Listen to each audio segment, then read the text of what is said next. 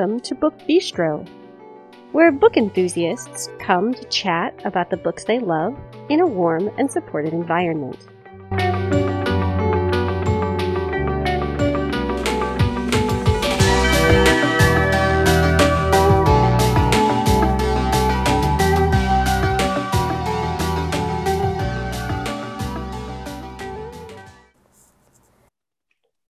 Is Thursday, February 24th, 2022.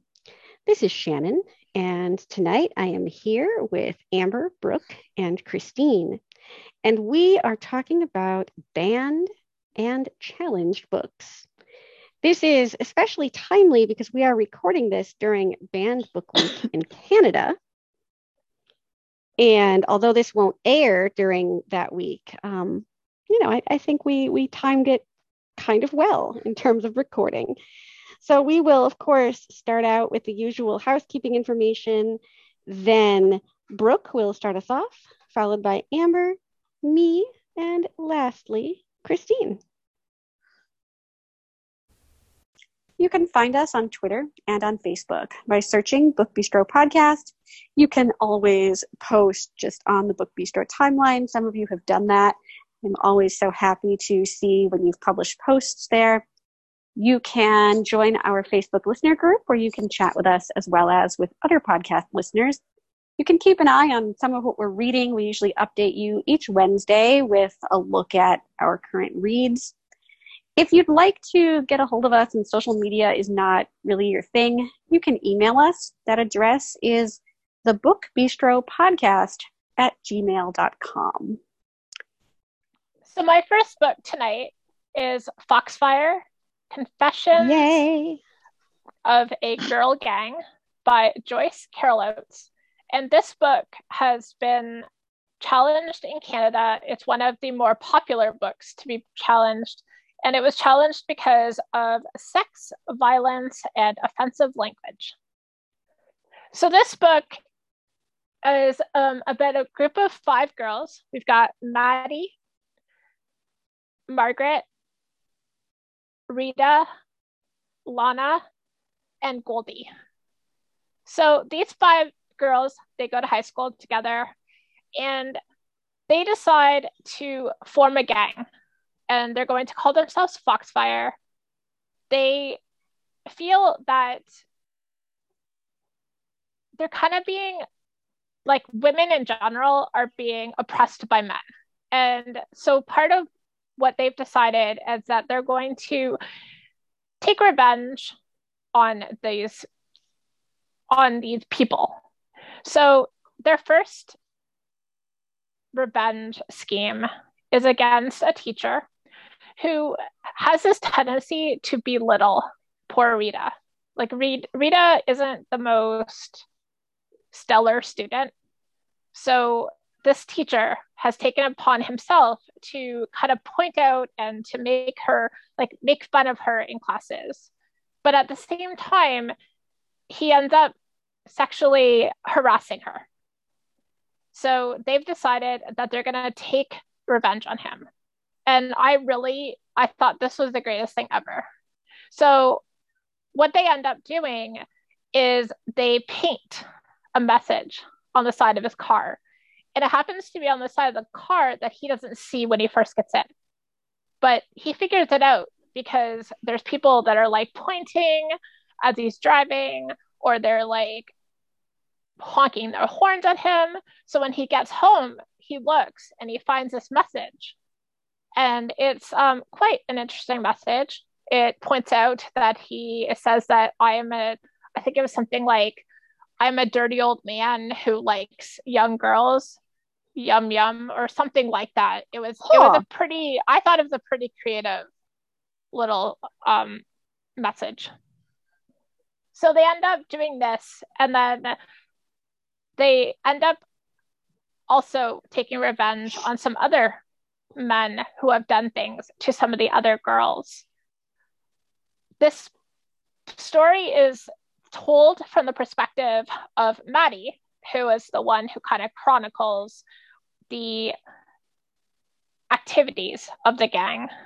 Um, we get to hear about Margaret and her time in juvie when she's put there because of some things that she has done. And then we also get to see some of the the once they like once she gets out, they decide that they're going to buy a house or at least rent a house together. So together they rent this house and in order to pay their bills and stuff, they end up having these different schemes on wealthy men or men that are looking for things that they like they kind of ho- pull schemes on them so in one case one of the girls they like attract the attention of this man. And if of course as i said these are teenagers. So he's kind of a dirty old man anyway. But they end up cornering him and then they end they end up stealing from him and making money and stuff like that. So i just thought it was a really neat book in the way that they take upon themselves to kind of take revenge on the men that are causing problems for women around them, but also kind of the determination that they're going to be independent and that they're going to have like promote the agenda of women. So I really liked it. This is Foxfire Confessions of a Girl Gang by Joyce Carol Oates. It's been so long since I've read this. I really want to read it now. yeah, it's this. I'm pretty sure this is the first Joyce Carol Oates book I've read. I was kind of surprised because I've heard her this author's name a lot of times. I've just never gotten around to reading one. Okay, so my first book for the evening got uh it was a late submission because I was going to do something else and then I saw this book had been banned and I was like, Shannon, I have to include it. so, uh, uh, in perusing the internet, uh, I was looking at Stephen King's tweets, and I went to myself, self, Stephen King has to have a book banned. Oh, yeah. So I looked, and sure enough, one of my favorite books of his has been banned. Um, and actually, it was uh, it was on the list of books that have been by authors from Maine that have been banned the most. And this book is Carrie by Stephen King. Um, I love that book.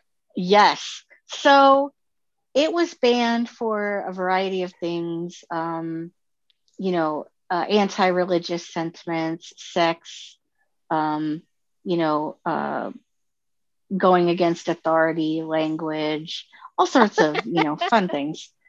Um, so I was I was actually very interested, and in my internet perusal, um, I found an essay that Stephen King actually wrote on banning the banning of books, and he said, you know, if I commented every time one of my books was banned, I'd never have time to write. So he said, and and he and it was very interesting because he actually talked to kids.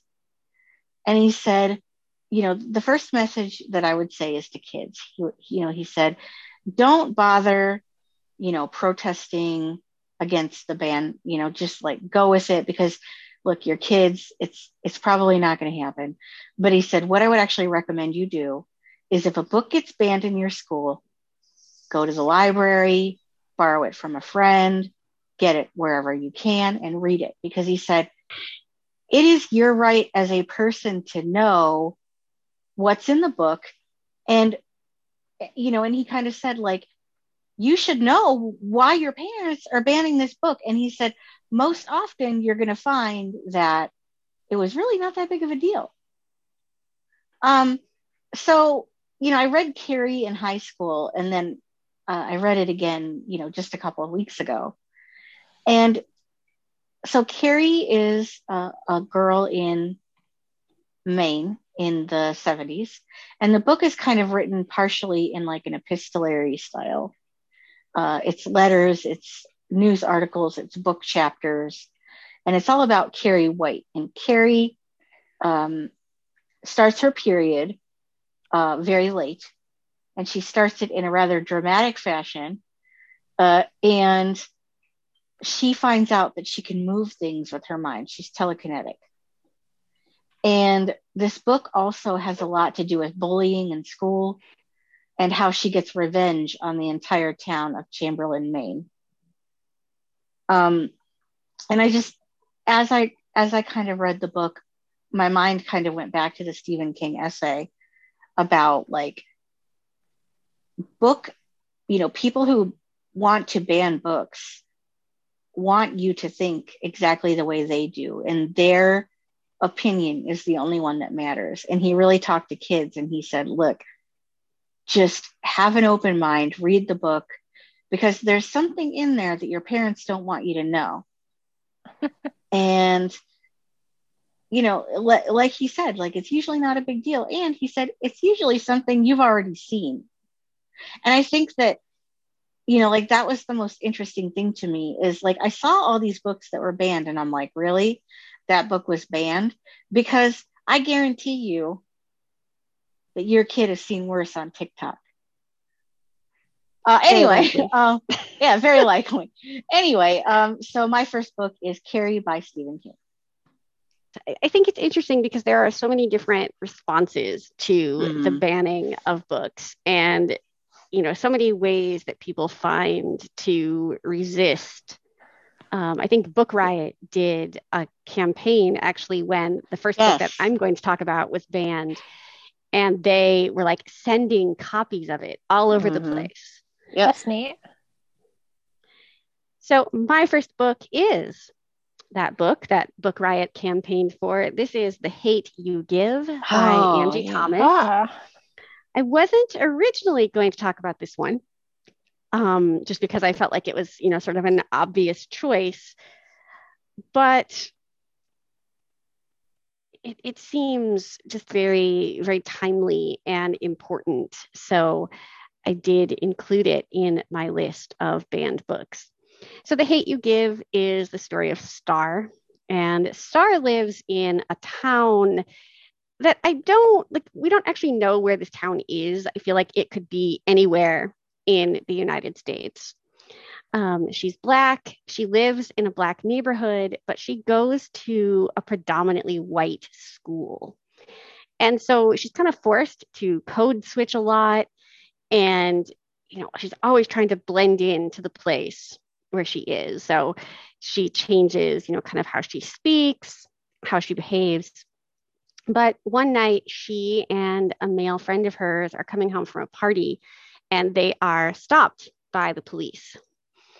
And we all know, or if we don't know, we should know, that when a Black male is stopped by the police, um, this so often ends badly.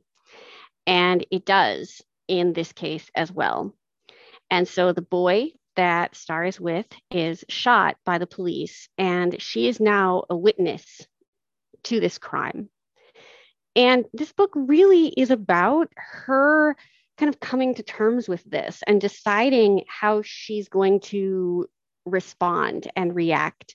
Because if there's to be any justice for the death of her friend, she has to speak out against authority. And you know how how scary would that be to be a black teenager speaking out a bu- you know against a bunch of white police officers. Um, I found this book so incredibly powerful and poignant. Um, you know, it was one of those things that when it first came out, it got so much hype. And I think we've talked about this before on the podcast that when books get a lot of hype, a lot of us are kind of like, oh, you know, I don't know if I want to read this. Like, what if it doesn't live up to all the things that people are saying about it? But once I read this, um, I kind of joined its its fan club, and I think this one, as well as the other books that Angie Thomas has written, definitely deserve all of the hype that they they get. This one was banned um, because of profanity and also because of anti-police sentiments. Mm-hmm. And I guess what I would say about that is sometimes anti-police sentiments are necessary, especially mm-hmm. in the current climate. And so I think banning a book um, for that reason just doesn't make a lot of sense. So this is The Hate You Give by Angie Thomas. I have not read this book yet. You I haven't? need to. No, I just haven't really been in a space to read it. Uh, I yeah, feel it's like you a have hard to be a read. yeah. So, my first book is Speak by Laurie Halse Anderson. Yay! and yeah, it's a it's a very powerful book. We follow Melinda Sordino through her first year, like her freshman year at Meriwether High, and nothing is going well for her. Um, she performs uh, very poorly in all of her subjects as the year goes by, except for one. Um, she doesn't seem to have any friends and she we're not sure why but we get the idea that it hasn't always been this way um, she befriends uh, a new girl named heather who's uh, this is her first year too. She's like from uh, ohio and i don't remember the state that we're in. But heather soon starts to hang out with more popular people and she's still alone. Um, she finds a storage closet that isn't being used for for anything. It's just empty and kind of there. And she sort of procures it as her place her safe place. She spends a lot of her school day when she's not in class when she doesn't have anything to do but study she goes there and she skips class a lot to go there. She's got drawings and sayings on the walls and it's that's the place she feels comfortable. She'd rather be there than home. And she's you know the butt of jokes the first day of high school she gets a blob of potatoes thrown at her chest and we just Ooh. don't know why and her home life isn't much better her parents don't communicate with her they don't really communicate with each other and again we know this always has not been the case. This this is new. It's happened over a couple of months and it keeps getting worse, but we don't know why. So the only subject that Melinda does well in is art. She's doing some some stuff in art and and and as she does, she sort of starts to in small ways tell her tell her story. The other profound thing about her is that she doesn't speak. She says very few words at home or at school for this this year. And again, we don't know why. But she starts to speak in a different way through her art. She starts telling her art teacher uh, he gets pieces of, of what's going what what has happened to her she befriends uh, she a her lab partner his name is david and he figures out what happened he's not a popular kid either he's pretty much uh, he's a nerd and so you know they they get shunned too he figures out and he encourages her to find ways to tell her story and we find out that there was a party in the summer before the freshman year. And at that party, uh, Melinda gets drunk and something very awful happens to her. And she calls the police, but she leaves, she runs away. And so everyone is, is angry with her because she did this and she could never face what happened. She couldn't talk about it, couldn't uh, it was just done. Boom. She went silent. And at the near the end of the year, she's forced to confront this event again because of the person involved in it. And because of all the sort of progress she's made through art, through like the silence, even, she's find found out she can have power that she's going to not be the same um, she's going to actually this time call the police this time do the right thing this time turn him in for what he's done. Um, and it's it's just it's a very profound book because it, it for me anyway it it showed a lot about how you can have a lot of power even when you're silent and sometimes more. And then when you do find your voice it doesn't always have to be in words. It can you can do just as much through some other way. Um, and then that can also help bring you back to your words. And it was banned um, for probably pretty obvious reasons. It's not age appropriate for the group of people that the events happen to. I kind of find that ironic when I see that. It's not age appropriate. Wow, because um, these people are that age. And it, it seems to me, and I, I saw something read about how it could be a good training tool for, for high schools. It really could. It, it bullying, um, it handles some stuff. It was banned because of the sexual content, profanity, rape. It was banned because it's uh, it, it's it, it's against men against males. Um, so those are some of the reasons that it was banned. But I found it to be an extremely well written and powerful book. And again, it's Speak by Laurie Halse Anderson. So her memoir is called Shout. Ooh. And um, it talks, you know, kind of about like what prompted her to write not only speak but like winter girls and some of the other things that she um that she's written but it talks a lot about speak as kind of like the book that gained her notoriety. So my next book is the apprenticeship of Duddy Kravitz by mordecai richler and this book i chose it um it's not the most amazing book in my opinion, but I chose it because it's Canadian. Um, it's written by a Canadian author. Um, it takes place in Montreal, which I'm sure people know. It's in Canada, and I also felt that it was a book that a lot of like I've talked to so many people and and they've read it. Like it's a book that's been read by so many people, yet it's one of the top books to be banned or challenged here in Canada.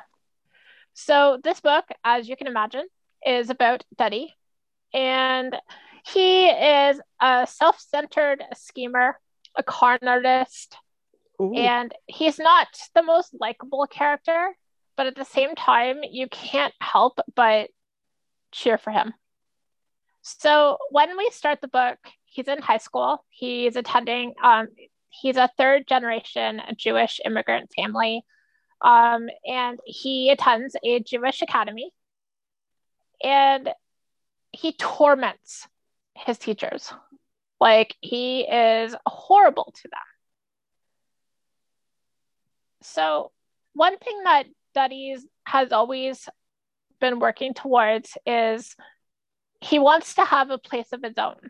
His grandfather has always told him a man who does not have his own land um, like a place to call his own is they're just not they're not successful. It's not a great life. So Duddy takes us to be like if i were to hear this i would think of this as being you want to have a place of your own. And it doesn't specifically mean that you have to have like a piece of land but Duddy in his opinion his grandfather is saying that he needs to have land. So this is his mission so to get this, he kind of puts up, take like creates a bunch of schemes. Some are not very successful, others are a little successful. Um, he he starts out with things that he tries to earn the money in a good way. So um, he at one point he's working at a hotel um, he works in the kitchen and he's enjoying it. He's doing well. But then things go wrong for him. And he ends up going home. And this is where the things start coming, kind of getting a little bit sketchy. Um, one thing that he does decide to do is he's going to create a movie making business. And he's decided that it's going to be successful if he films and makes movies out of bar mitzvahs, which um, personally, um, I'm not really sure that I want to watch a movie but about, about a bar mitzvah, but he thinks this is going to work out. He also has a few other schemes that go on. Um, it's really interesting to see his relationships with his family and his friends. Um, he's both a schemer with them, so he's not the greatest family member or friend, but at the same time, you can see that he he also does love them. So this book is very much about Duddy trying to earn and to get his piece of land because he wants to create a farm and he wants his grandfather to be proud of him. And along the way, Duddy learns some things about life. So this is The Apprenticeship of Duddy Kravitz by Mordecai Richler. And as far as I can tell, like some places say that it's unknown as to why it was banned or challenged, but my guess would be it's probably banned or challenged just because of the activities that Duddy does. That would not surprise me. I have never heard of this book before. I have never heard of it either. Okay, my next book for the evening is I Know Why the Caged Birds, excuse me, oh. I Know Why the Caged Bird Sings yeah. by Maya Angelou. Um, and I actually read this book not too long ago, um, not realizing that it was actually a banned book.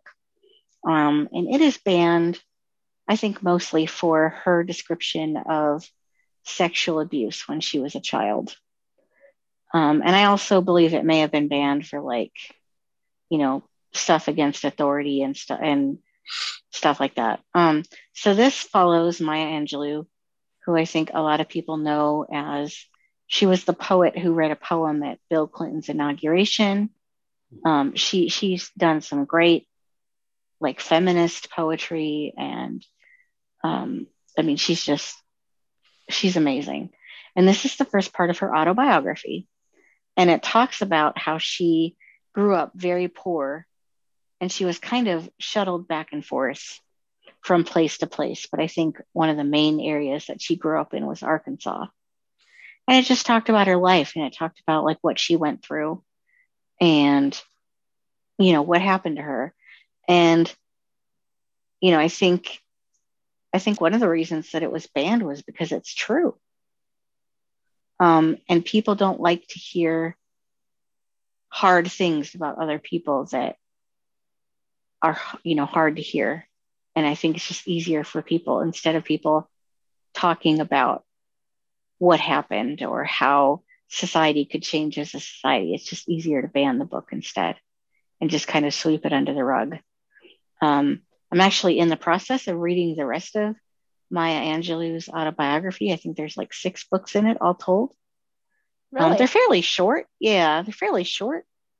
Um, but this one was super powerful. And I think it's just because, you know, it was told about her young life and really what happened to her and how African Americans were treated during that time, which really wasn't that long ago. Um, and you know, it it it ends with her being the first African American woman ever to be the conductor of a cable car when she oh, was wow. a teenager, and what she actually oh, had to neat. do, and what she actually had to do to make that happen. Like she had to lobby for like months and months to get this job and she was like 16 or 17 years old. She wasn't that old. So, uh, you know, this book was banned for a variety of reasons. You should definitely check it out. It's I Know Why the Caged Bird Sings by Maya Angelou. She's like one of those people that you always, you know, hear about, even if you've never yeah. read her work. Like you, yes, she's always in huge, the background yes like she, cultural consciousness mm-hmm. surrounding her there's a lot of yeah. quotes that you see yeah. floating around by her yes That Yeah. and they're always powerful. they're always so impactful. Yes. Yeah. Yep. So, my next book is one that I read when I was in college. And a lot of the things I read in college are things that I didn't like, right? Because, like, you don't always read the best stuff in high school or college. But this particular book stayed with me like from the very first time I, I read it, and I've read it a few times since then. But this is In the Time of the Butterflies by Julia Alvarez. And this was banned because it apparently has a detailed diagram of how to construct a bomb. Oh, Yes. I did not Oh. know this. I read this as an audiobook. Um, and so I, I did not know, but apparently that is why it is banned. So this is kind of a blending of fact and fiction. It is based on the lives of the three Mirabal sisters who lived in the Dominican Republic during the time of Trujillo's rise to power. And Trujillo was a dictator um, in like 1960. He started to get kind of a, a foothold and become super powerful in a way that was not great for anyone who didn't, you know, kind of agree with him. So these are, there are three sisters who actually existed um, Minerva, Patria, and Maria Teresa. But Alvarez has created a fourth sister. And Dedé is kind of a she she serves as a way for their stories to be told. Um, you know from the beginning of the book that the three Mirabal sisters have died, and Dedé is the, the surviving one. She never joined them in kind of their um, their uprising against Trujillo. She was always really worried about how this would affect her husband and her children, and so now she is the one who kind of tells their story. This is a novel of women who take different roads to resistance. Um, and sometimes these these roads are very like in your face and you know kind of right off the bat that Minerva is kind of the the ringleader here and she's the one who first learns about all of the ways that Trujillo is oppressing people who don't agree with his with his politics and slowly she kind of gets her sisters to go along with her in standing up against him and joining the resistance um, Patria is kind of the the quiet pious sister. Um, it's interesting, you know, she talks a lot about the way that resistance has made its way into her home. There is a very powerful scene where she's watching people construct guns on her couch, the same couch where she sits and nurses her children. Um, Maria Teresa is the youngest and kind of the most protected of the sisters. Her parts of the story are told through diary entries, and she kind of chronicles her life in and out of prison and the way, even when she is behind bars and silenced by the government, that she finds ways to speak out. This is one of the most deeply affecting books I've ever read. I've written several papers about it over the course of my my time in, in school. I reread it every few years and it's just I, I take something new away from it every time I read it. Um, it's one of those books that I think everyone should read at least once. Um, it, it just has so much to say about women and our power to do things even when people would rather we sit by kind of silently. So this is In the Time of the Butterflies by Julia Alvarez. I'm literally downloading the book as we speak. Oh yes. Yeah, it was- it was so, awesome. So good. So my next book is My Sister's Keeper by Jodi Picoult. Um, and in it, we follow the Fitzgerald family. The parents, they have an older son, Jesse, and then they have Kate, and a the youngest daughter is Anna. And when Kate was two, she was diagnosed with a rare form of leukemia. And of course, her parents were devastated by this diagnosis. They had Jesse tested um, to see if he could be a match for her for, you know, transfusions, for possibly bone marrow transplants in the future. He was not a match. And this was very difficult for him because it was so difficult for them.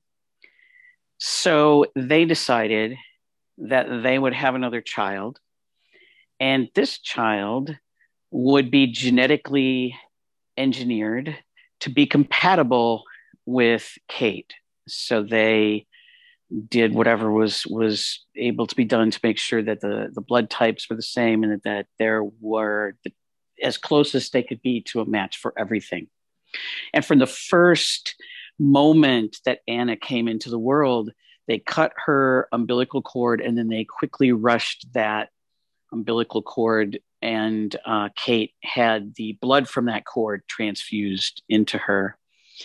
And that pretty much began it because then every time she needed something, Anna had to do it. Blood transfusions, always. Um, a bone marrow transplant when Anna was really young. They they would sometimes have to hold her down. They would restrain her. She she it was very painful, and she was young. She didn't understand. Um, and and as they grow up, this just keeps happening. And when the in the book, Jesse is a like an older teenager, uh, and he he's struggling with so much. He's he's very guilty because he couldn't ever help his sister. He's also very neglected and just sort of left uh, out in the cold. And he he starts acting out in uh, not such a good way. He he sets fires, and his father, who's a fireman, ends up being uh, the one who puts those fires out. Um, and when Anna has to, uh, there's a point where Kate needs a kidney. Her kidneys are failing. This is getting to the point where it's this is going to be the end if she can't get a kidney. And so, of course, there's no question. There's never been a question. It will be Anna who gives the kidney. Well, Anna's a young teenager now, and she really has some some issues with this. She's never been able to live her own life. She's never been able to make choices that didn't involve what she needed to do for Kate. And she's full of a lot of, of conflicting emotions about this. So she finds a lawyer. She reads up on him and, and, and finds he's he's kind of a jaded guy, but she goes into his office. She tells her him her story and he decides to take her case pro bono. She's going to fight for emancipation from her parents. She wants to be able to have her body be under her control, not theirs. Um, and she's like 14 or something like that. So this is not something that you know you would usually do. And it isn't even so much that she doesn't love her sister and want to help her because she does love her sister. But it was never anything that was asked. It was never it was never a choice. It was never something that she did without always knowing from the day she was born that that's what she was born to do. She was genetically born to do this. And so the book goes into that uh, that fight. Uh, her mother, who used to be an attorney, sits on the other side of that argument against her daughter. Uh, so it's a very, it's a very interesting and poignant read, and it all ends in a very um, unexpected way. And all I can say is wow, and it's it's really worth the read. Um, and it was banned because it talks about you know uh, suicide. It talks about drugs. It talks about uh, homosexuality. It and again, it's not appropriate for the age that it, it's written uh, about. But it was awesome. It was my first uh, Jodi Picoult book. It is My Sister's Keeper. I saw the movie and it was it was done well, but I have not read the book. So I have I not read, read a Jodi Picoult. I did read the book and I did not like the movie. I felt like because I had read the book, I could see like all the changes that yeah. they made in it. Yeah. And it just really, it really bothered me. I think the book is, well, I usually think that the book's better than movies, but uh, in some cases, it just, it really is. So my last book tonight is Annie on My Mind by Nancy Garden. And this book is about Eliza and Annie. So Eliza meets Annie at a museum and they have a great time. I honestly wish I had the uh, confidence of Annie. She um, decides that they are going to pretend that they are knights and that they're going to kind of like pretend to attack each other. But I thought it was so fun. Like I really wish I had that confidence to be able to do that. But I was more I'm probably more like Eliza. So she was very shy and kind of like, oh, I don't know if we should be doing this. But she gets in the spirit of things. And this starts their friendship and it turns into more. So this book is about this budding romance so Eliza goes to a private school, and Anna, um, Annie goes to a, a public school. So we follow the two girls. So Eliza offers to house sit for her two teachers. And as she's doing this, Annie and her, their relationship is getting a little bit intimate, and they realize that they have no real place to get to know each other without being disturbed. Because when they hang out at Eliza's house, there's always her brother or her mom and her dad. And then if they hang out at Annie's house, then they have her parents or her gra- or her grandmother. That kind of gets in the way of getting to know each other. So they decide that they're going to get together at the teacher's place and the teachers are away for two weeks and they get to know each other and one day they become a little bit intimate and something happens one of the teachers from eliza's school lives across the road and one of the students was trying to get a hold of eliza because eliza is the like the student council president and they're trying to fundraise money to save the school and to promote the school. And so Sally goes to this this teacher and says like she cannot find Eliza and she's worried about her. So they go over to the she knows that she's house sitting for this these teachers and she goes over to the house and discovers Eliza and Annie not quite dressed the, the way that that this teacher they feel that they should be. And this kind of creates a big problem, not only for Annie and Eliza, but also for the two teachers that she's house sitting for. And they end up having to go to a tribe like a school tribunal. And I thought it was interesting to see how the different people in at this tribunal were reacting to what happened and how Eliza was kind of forced to decide what she should share and what she should keep back because she wanted to not only protect her family but also protect her teachers and Annie herself. I really liked how supportive her family tried to be. Like they didn't quite know the extent of her relationship with Annie, but at the same time, they didn't like object to anything. And I thought that was really cool.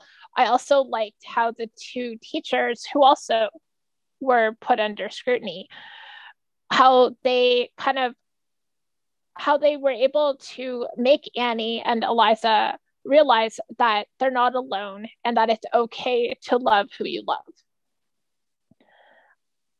I am so glad I read this book.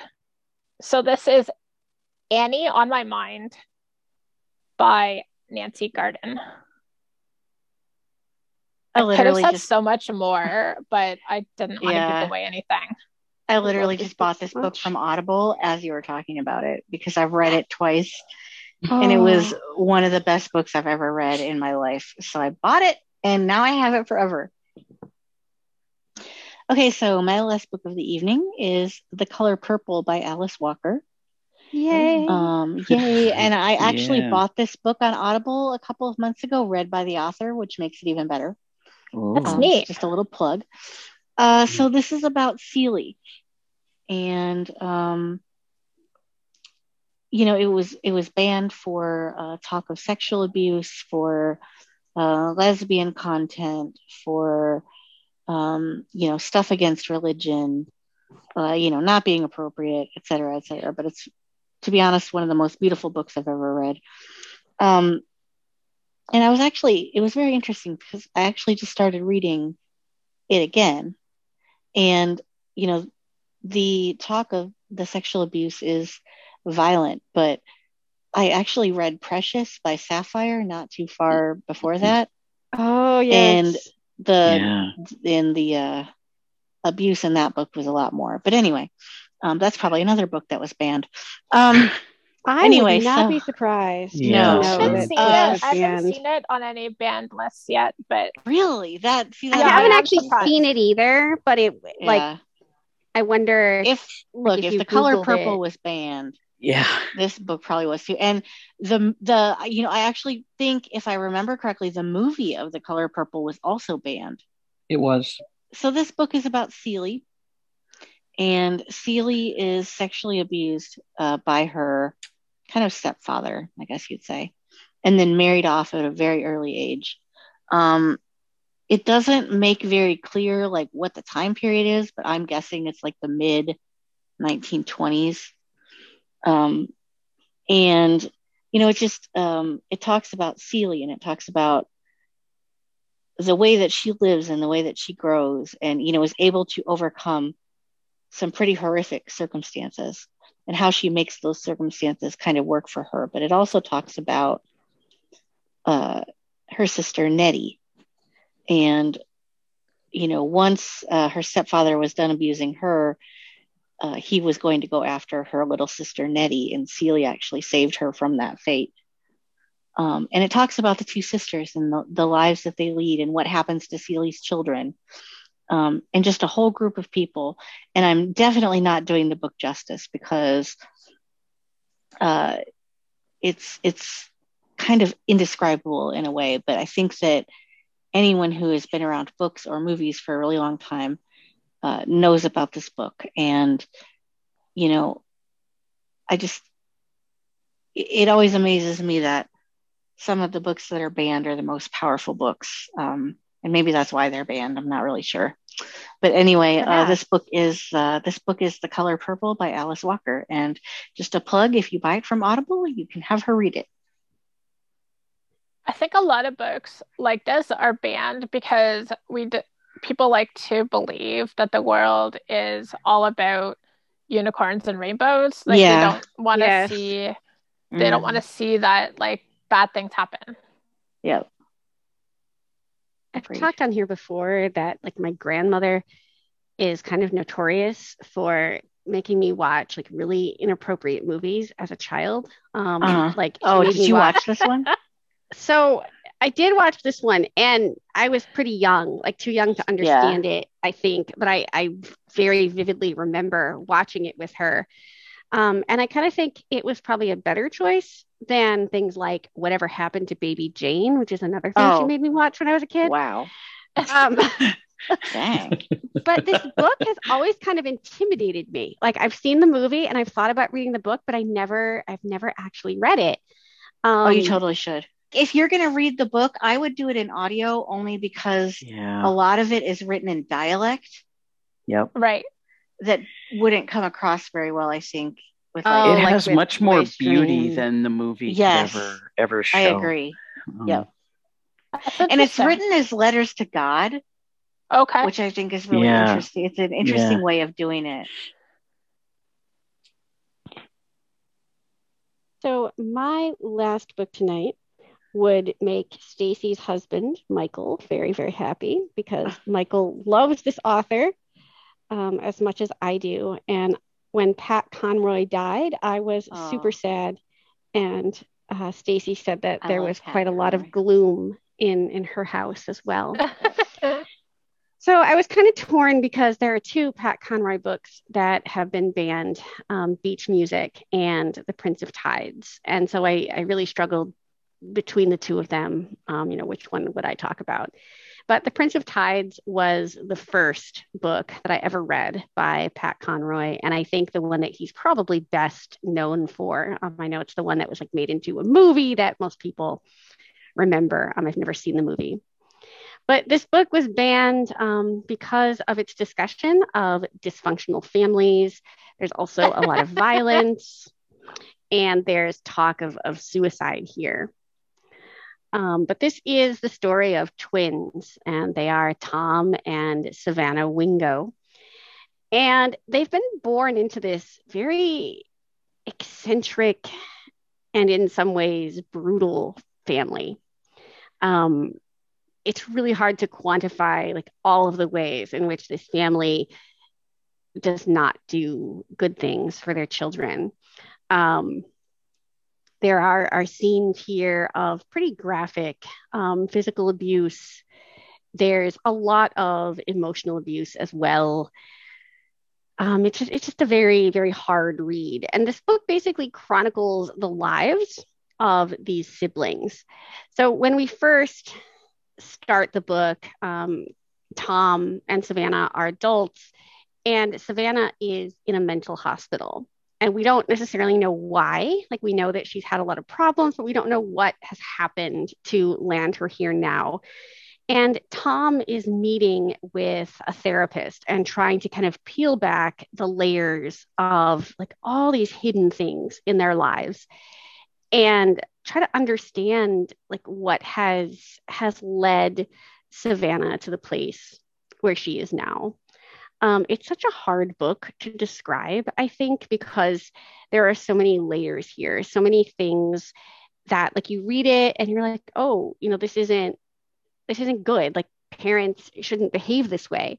But then you look kind of deeper beneath the surface and you see that like these parents also had you know probably not the best upbringing and like what you know what has how many generations of dysfunction exist in this family? And like what has led to all of these terrible things that are happening? Um, i feel like it's not a book i can describe well. Um, conroy's writing is so lush and beautiful um, he makes you know i don't like sports but he writes a lot about like a lot of his characters play sports and i find even his descriptions of like football games are just so so enchanting to read and this coming from someone um, who you know would rather like hide from the super bowl. You know I, I have like no interest in sports but when pat conroy has written pretty much anything um, I, I read it and love it so this is The Prince of Tides. It is a classic book. Um, if you've never read it, I, I highly, highly recommend it, as well as like everything else that he's written. I have never read it. Oh. So my last book is actually two books. Um, it's a duology, and you can read either one of them, but they they just they're, they're so uh, together. Um, they are the uh, Winds of War and War and Remembrance by Herman Wouk. Um, Herman Wouk did absolutely meticulous research. Also, he lived through that time. Um, and he put together this incredible uh, set of novels about World War II. And they were the first, it's the first thing I really read about World War II um, that covered it like this, that was so sweeping. I read it in the early 80s, but it was actually written in the early 70s. It doesn't matter when it was written, it totally stands any test of time. It's classic, and it doesn't matter when you read it. Um, it tells the story through a cast of fictional and um, real characters. So we see all the, the the people that were actually involved, but we follow a family called the Henry family, which is a very military family. Um, the patriarch is Victor. I think it's funny because the people in his orbit, his family call him Pug, and he's he's this austere sort of he, he says himself he doesn't have much of a sense of humor. And he's this brilliant you know scholarly naval gentleman pug. And um, he worked his way up through the uh, navy through all the ranks of the navy and he in the beginning of winds of war he has been appointed naval attache to Berlin. So he's on his way to Berlin about six months before Poland uh, is invaded. And he goes back and forth between the United States and Germany. He also goes other places because he's just he he's the he's a main confidant for um, President Roosevelt. So we get Ooh. a lot of really cool conversations between the two of them, and he depicts Roosevelt so well. um, he has a wife who's sort of vapid and selfish, and she was in sort of a now and then actress. She wants everything uh, good and valuable in life. She wants the finest houses. She wants the biggest parties. She's not real happy in the marriage. Um, and and he has they have three children and so we see the war from all of these viewpoints. Plus, we follow a German general to get the uh, that side of it, and we see Hitler in great detail as he rises and and is peaking, and also as he starts to become uh, unglued and lose his his sanity and his hold on his people. Um, Warren is the the um, uh, oldest son and he joins the Air Force. So he's still, you know, in there in the in military, just a different branch. And he's never questioned that as his goal. Um, Madeline is the daughter, so of course she's not going to do anything in military, but she works for a radio personality on CBS, and she they interview a lot of uh, they, their thing is to interview famous people. So they talk to a lot of people around uh, wartime.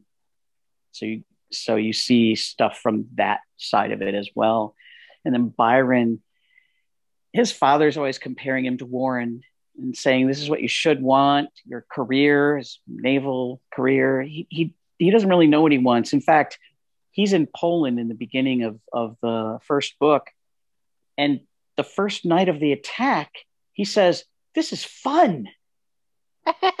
and people are just that are around him are totally appalled by that and we see him really change like by the end of his time in Poland he is a totally different man he's gone from yeah I'm resourceful and I'm having fun and I'm going to help people to he sees people die right in front of him and he does not understand why he, this he doesn't understand why this is no it's no longer fun. And we just see we see every battle. Um, we see it from the sky. We see it from submarines. Uh, we see the battles that are fought just within family. Um, the, the, war doesn't just, you know, it it it also makes uh, it hard to be a family.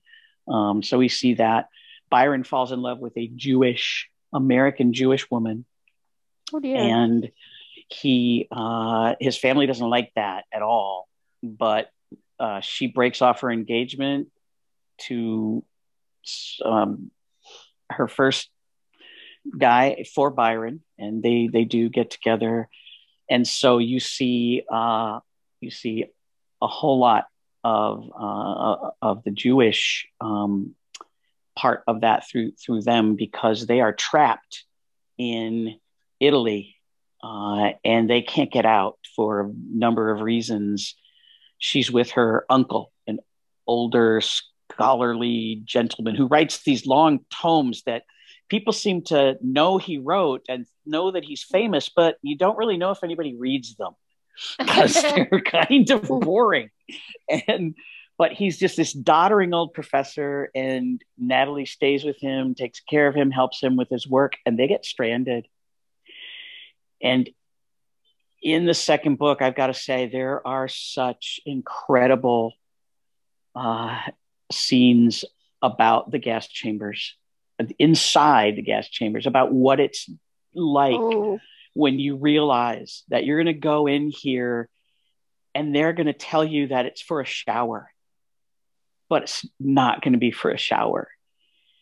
And you watch them take things out of their pockets and you watch them and you hear them be told you, you have to cleanse we're going to give you a shower and it's the most it's the most i've ever seen uh, in in the in world war ii uh, in books of the the holocaust in a, in a so much i cried and cried when i read it and it has stuck with me since since i read it in the 80s it is so thorough and so breathtaking um, it was banned for obvious reasons. I think uh, it doesn't even give reasons, but I think it's way descriptive.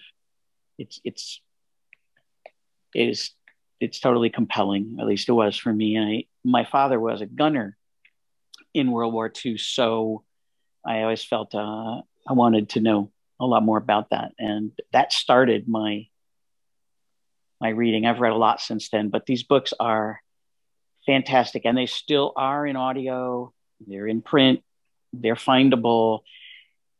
And because of, of uh, the age of a lot of our listeners, I'm guessing a lot of people haven't read them. And if you are a World War II, uh, you know, buff that you want to learn about, these are absolutely a must.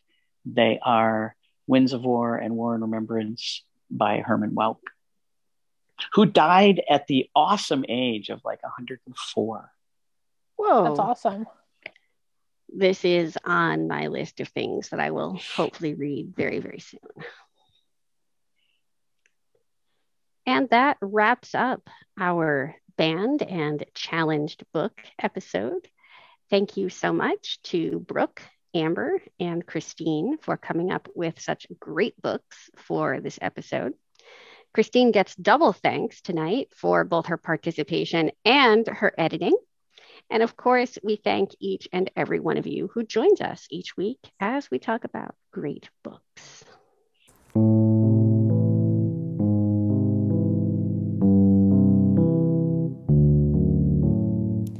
If you would like to leave us a rating or a review, you can do that on Apple Podcasts or any other platform that you use to access the show.